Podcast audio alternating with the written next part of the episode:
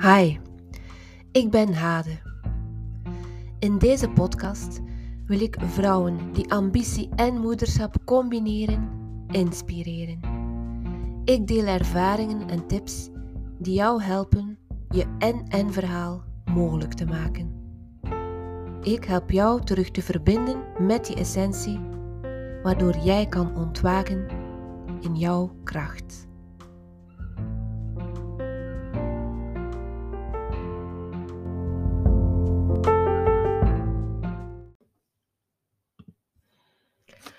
Hallo, welkom alweer voor een uh, nieuwe aflevering van mijn podcast. In deze aflevering wil ik het hebben over de vijf talen van de liefde. Ik baseer me hierop op het boek uh, van Gary Chapman. Chapman ontdekte in zijn werk als relatietherapeut dat mensen een soort van liefdesvatje hebben dat moet bijgevuld worden. En dat niet iedereen dezelfde ja, strategie heeft om zijn liefdesvatje te gaan bijvullen. En dat bij koppels die met moeilijkheden of met ja, strubbelingen of conflicten of meningsverschillen, dat daar vaak ook een oorzaak zit in het niet kennen van elkaars liefdestaal. En je liefdesvatje vult zich dus bij als je liefdes, liefde krijgt op een manier waarop dat jij um, het liefste liefde ervaart.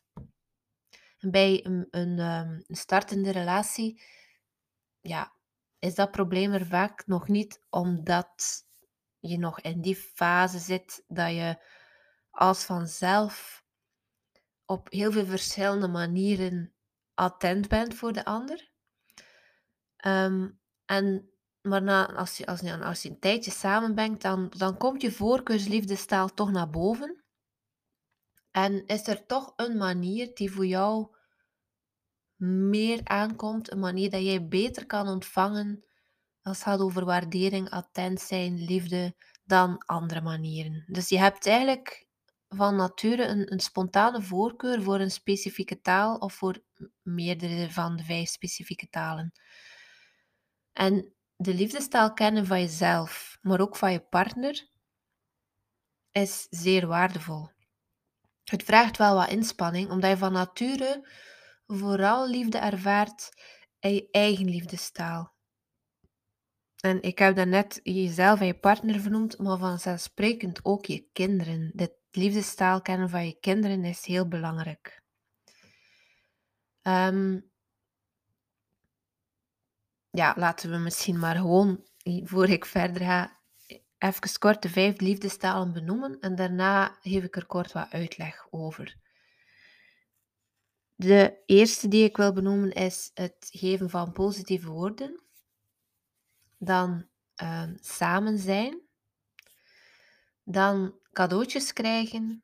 Dan dienen of zorgen voor. En dan lichamelijk contact. Dat zijn de vijf liefdestalen. Bij positieve woorden um, wil ik graag een anekdote van, van mijn eigen ervaring meedelen. Mijn man Dries, die ik, ik, ik, op een bepaald moment begon ik me zo wat te frustreren aan het feit dat hij zo regelmatig vroeg, ja maar zie je mij nog graag? Tot op een bepaald punt dat ik bijna zei, ja, natuurlijk zie ik jou nog graag. Waarom twijfel, waarom twijfel je daaraan door, door me dat te vragen? Maar hij twijfelde daar helemaal niet aan. Door het boek van Gary Chapman te lezen, kreeg ik het inzicht dat die positieve woorden, dat dat een van zijn voorkeurs liefdestalen was. Dus dat hij dat gewoon nodig had om zijn liefdesvatje bij te vullen. Dus door verbale complimenten te geven of woorden van waardering, woorden van aanmoediging te spreken, uh, kun je ook je liefde uitdrukken voor iemand zowel voor je partner als voor je kind. Ehm, en dat kan gaan van letterlijk, ik zie je graag, maar ook bijvoorbeeld tot, oh, je ziet er goed uit in, in, in, in dat pak. Of, hmm, ik vind het echt fijn dat je vanavond de afwas gedaan hebt. Dus dat, dat kan op verschillende vlakken, kun je die liefdestaal of dat, dat stukje liefdesvatje gaan vullen als positieve woorden, als verbale complimenten, aanmoediging, bemoediging, als dat een, een, ja, beter resoneert bij je kind of bij je partner. Een tweede waar ik, waar ik wat dieper op wil ingaan is, is de liefdestaal van samen zijn. Die manier uh, van liefde uitdrukken betekent dus dat je onvoorwaardelijk en onverdeeld tijd maakt voor elkaar. En zo toon je dat je ook echt geeft om je partner of om je kind. Uh, ook kinderen hebben daar zeer veel baat bij, of de meeste toch. Um, een kind dat bijvoorbeeld nooit alleen wil spelen of opruimen, heeft misschien een voorkeursliefdestaal voor samen zijn. Of um, nu denk ik aan, aan, aan mijn eigen situatie weer. Dries vindt het heel fijn om samen in de zetel naar een serie te kijken. Het gaat er niet zozeer om, om wat voor activiteit dat je doet, maar, maar dat het iets is dat je samen doet. Of we kunnen beiden heel hard genieten van samen um, met de koersfiets te gaan rijden. En dat is iets wat we nu wel uh, met onze twee kleine kindjes missen, omdat er heel wat praktische consequenties, zoals opvang, bij komt kijken. Maar dus dat, die liefdestaal van samen zijn, samen dingen doen, die delen wij wel. Um, dus misschien ja, kun je eens onderzoeken. Geldt dat voor jezelf? Geldt dat voor je partner? Geldt dat voor je kind? En op welke manier zou je daar meer aandacht kunnen aan geven als dat zo is? Als je voelt dat dit wel het liefdesvatje eh, van een van jouw geliefden makkelijker zou vullen. Een derde is, ehm, ja, cadeautjes.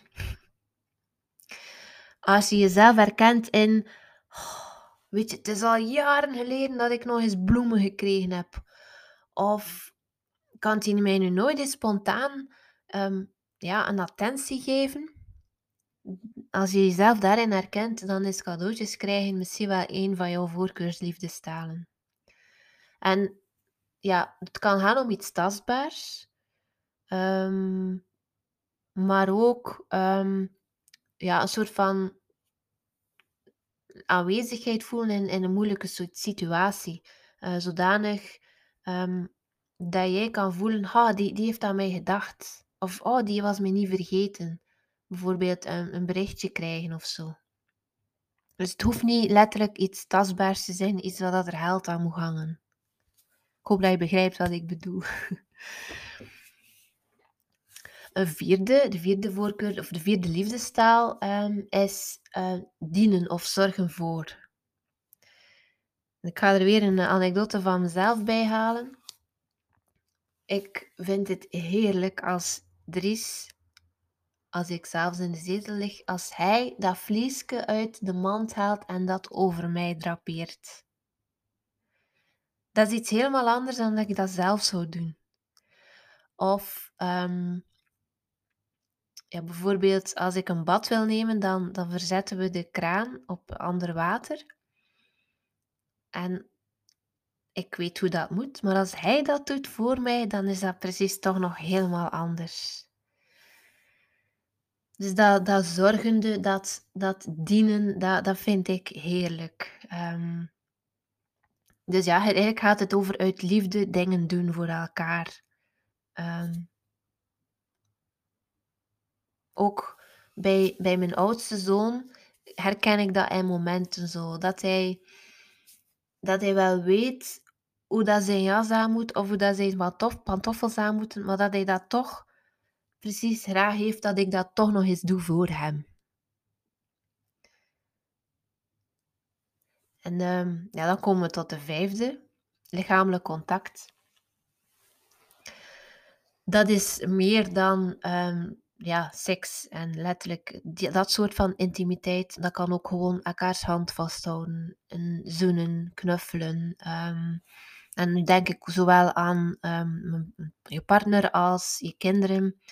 Ehm, het kan zoveel bijdragen als je voelt dat een van de twee of beide dat als voorkeursliefdestaal heeft, om, om dat gewoon spontaan wat meer te doen. Ehm, is een extra aanraking. Eens als je langs elkaar passeert in de keuken, is je hand op, op, op, op schouder leggen. Um, wakker worden en aan elkaar een zoen geven. Um, een extra knuffel, zo, zo die dingen. Dat zijn heel kleine dingen die eigenlijk bijna geen moeite kosten. Maar die zo'n verschil kunnen maken voor de ander om zijn liefdesvatje te vullen, als dat een van zijn liefdestalen is. Dus ik ze nog eens. Positieve woorden, samen zijn, cadeaus krijgen, dienen of zorgen en lichamelijk contact. Als dit nieuw is voor jou, dan zou ik je willen uitnodigen om eens voor jezelf uit te maken, ah, wat vult er mijn liefdesvatje?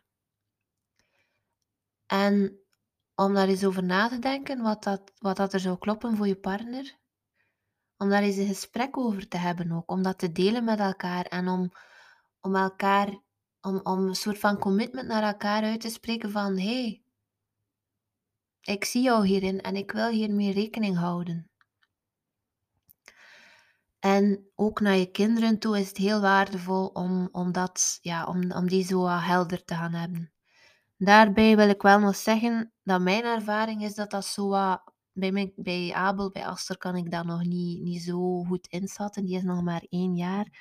Maar bij Abel ervaar ik dat dat zowel wat verschuift afhankelijk van in welke periode we zijn.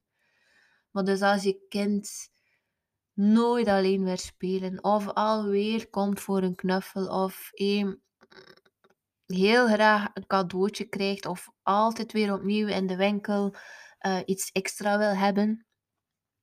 Onderzoek dan eens, zou dat, zou dat met, met dat liefdesvatje te kunnen, kunnen te maken hebben. En hoe kun je daarop inspelen? Op een manier die dat klopt voor jou, maar waarvan dat je dat wel, ja, dat liefdesvatje kunt vullen. Hm. Ben benieuwd wat dit met je deed, of dit nieuwe informatie is voor jou of niet. Um, en die wel, ja, welke inzichten er, je eruit haalt en die niet. Ja, of dat het misschien een, um, een aanzet is om, om er opnieuw mee aan de slag te gaan of, of, om het op een manier te gaan implementeren. Vond je dit interessant? Laat het me gerust weten haal je er inzichten uit. Je kan me bereiken via Instagram, ade underscore calls. Ehm, ik hoor het heel graag. Vind je deze informatie relevant voor anderen? Ik vind het heel fijn als je mijn podcast, als je mensen doorverwijst naar mijn podcast of hem deelt in je netwerk. Um, een review nalaten is ook altijd heel erg welgekomen. Dank je wel voor het luisteren en heel graag tot een volgende aflevering.